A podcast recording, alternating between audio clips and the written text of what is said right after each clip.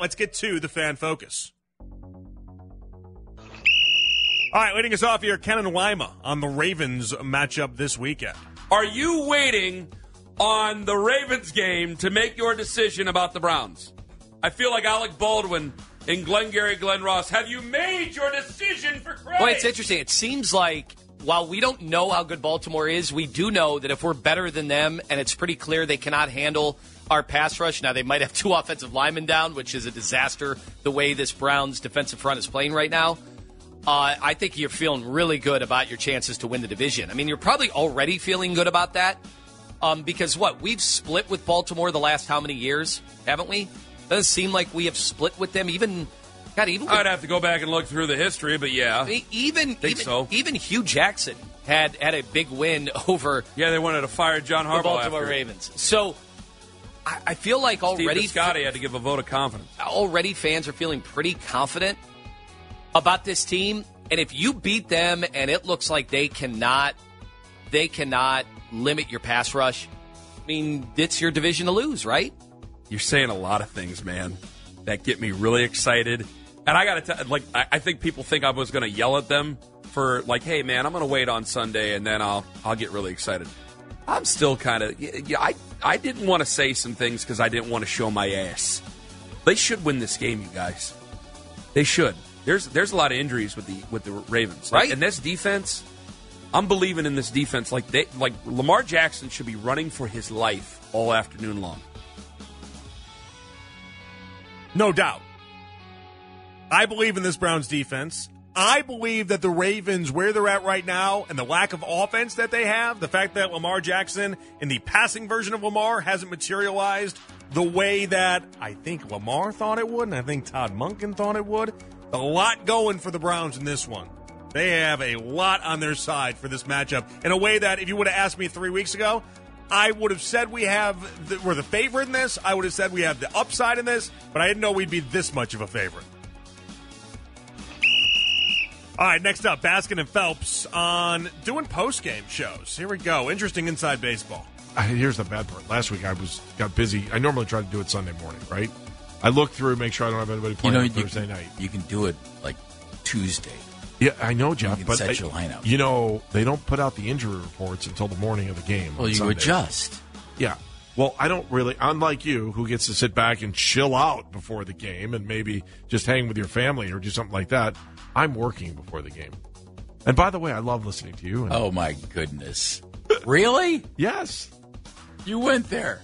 I went there. Yes, That's supposed to be something special. of course it is. You do pregame. I do pregame. Jeff, you just do postgame.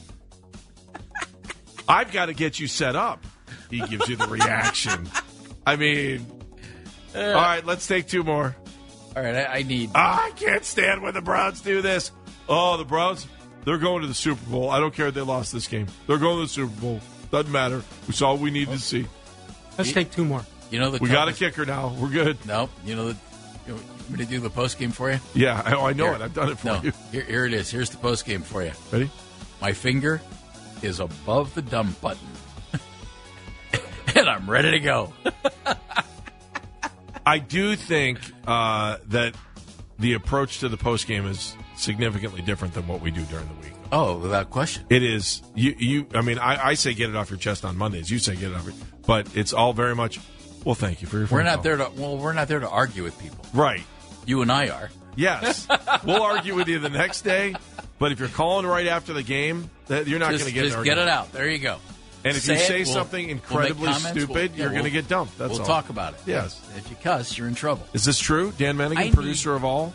Producer of all. I, I You need. kidding me? Jeff produces that show. I just answer his phones for him. Your Oh, I need your it's getting help. ugly in here. Oh. you need my help now. It's the truth, right, Jeff? I, you you run this It's a puppy. group. It's a group effort. You run this puppy. I'm just here to answer the phone me. calls and hassle Tyvus. It's a Uh, group effort.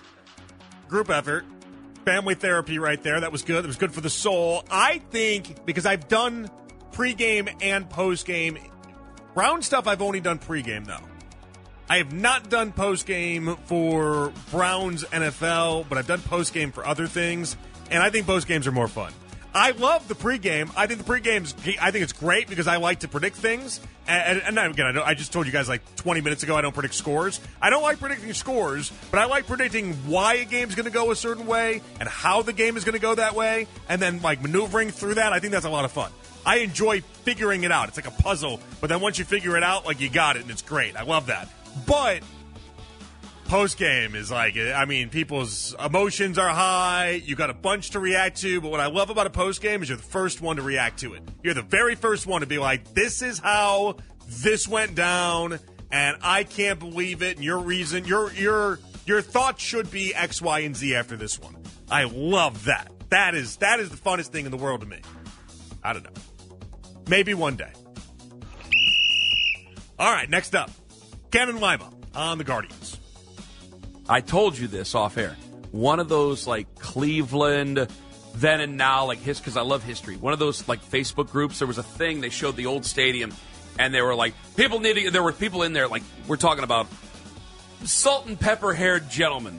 You guys need to get over Art Modell. And I'm going, if you are a big time Indians slash Guardians fan, you should hate Art Modell as much as any Browns fan hates Art Modell out there because of his rent and him keeping your baseball team under his thumb for 30 plus years and making it impossible to feel really impossible to, to field a consistent winner in Major League Baseball here. That will always bother me to that level.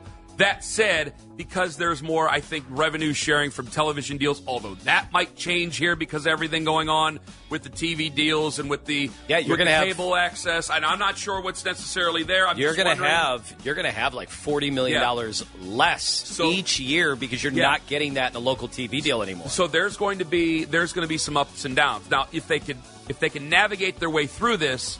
I think there's a chance it's not like that. But you got to have the right people in place. You have to have the right people picking out the right people to be drafted. Obviously, with the international players and bringing them in, having the right farm system, and making the most of it. Because I, I don't think your business dealings are going to change in how you conduct your, your organization. I think even with once they make the switch to Blitzer as the majority owner, I don't think that it's still going to change very much at all. A lot of Guardians talk today. Audacy Rewind. Go back and listen to that. Now we go to Nick on Afternoon Drive as he discussed the big deal of the day across the NBA. Dame Lillard headed to Milwaukee.